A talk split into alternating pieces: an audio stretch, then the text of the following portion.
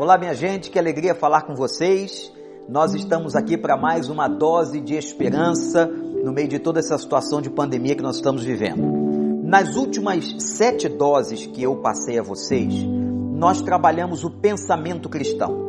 Como que o crente pode controlar o seu pensamento para ter uma vida mais saudável. Agora nós vamos trabalhar mais sete doses, só que agora eu quero falar da emoção humana. E eu quero falar sobre uma questão, uma característica que está muito presente nos dias de hoje e talvez na sua vida. Eu vou trabalhar sobre a ansiedade.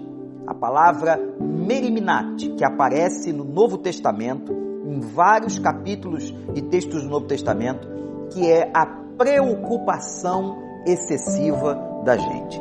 Essa preocupação que vem no nosso coração que pode ser gerada por uma constituição pessoal, psicológica da pessoa, mas também por muitos fatores externos, muitos vetores da sociedade.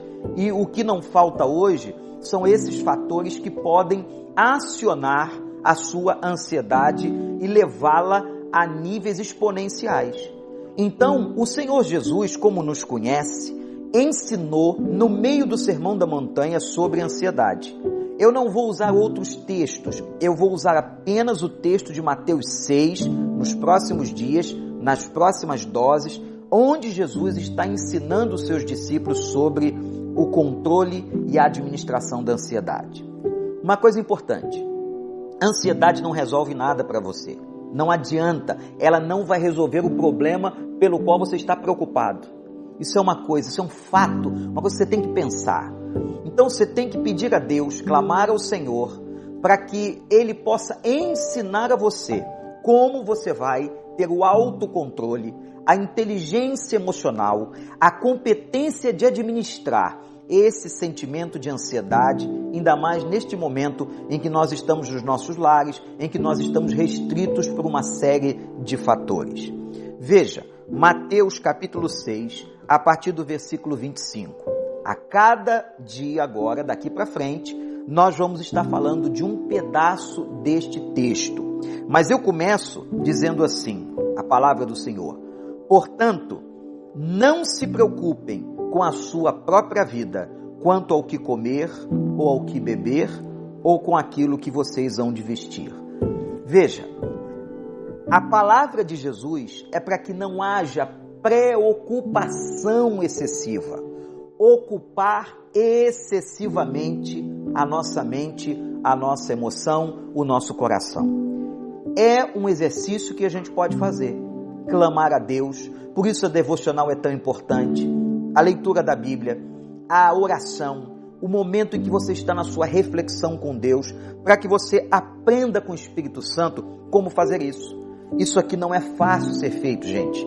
É fácil ler, é fácil entender o que está aqui, mas é na vida, é no exercício com o Senhor, é no seu dia a dia com Deus que você vai aprender a não se preocupar excessivamente. É isto que a Bíblia chama de ansiedade, essa característica da emoção humana que acaba nos prejudicando e prejudicando também todos aqueles que vivem ao nosso redor.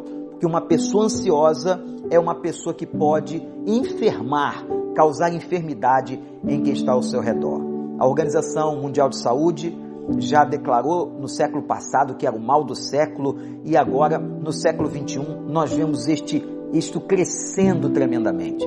Por exemplo, a síndrome do pânico, ela tem base nas questões da ansiedade.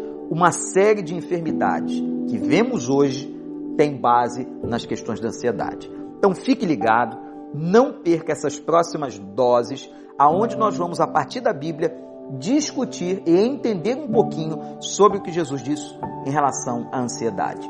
E olha, hoje é quinta-feira, temos culto às 8 horas, horário Brasil, 7 horas, horário Estados Unidos. Eu convido você, vai ser uma bênção. Deus tem uma palavra para você essa noite. Venha cultuar com a gente. Que Deus te abençoe.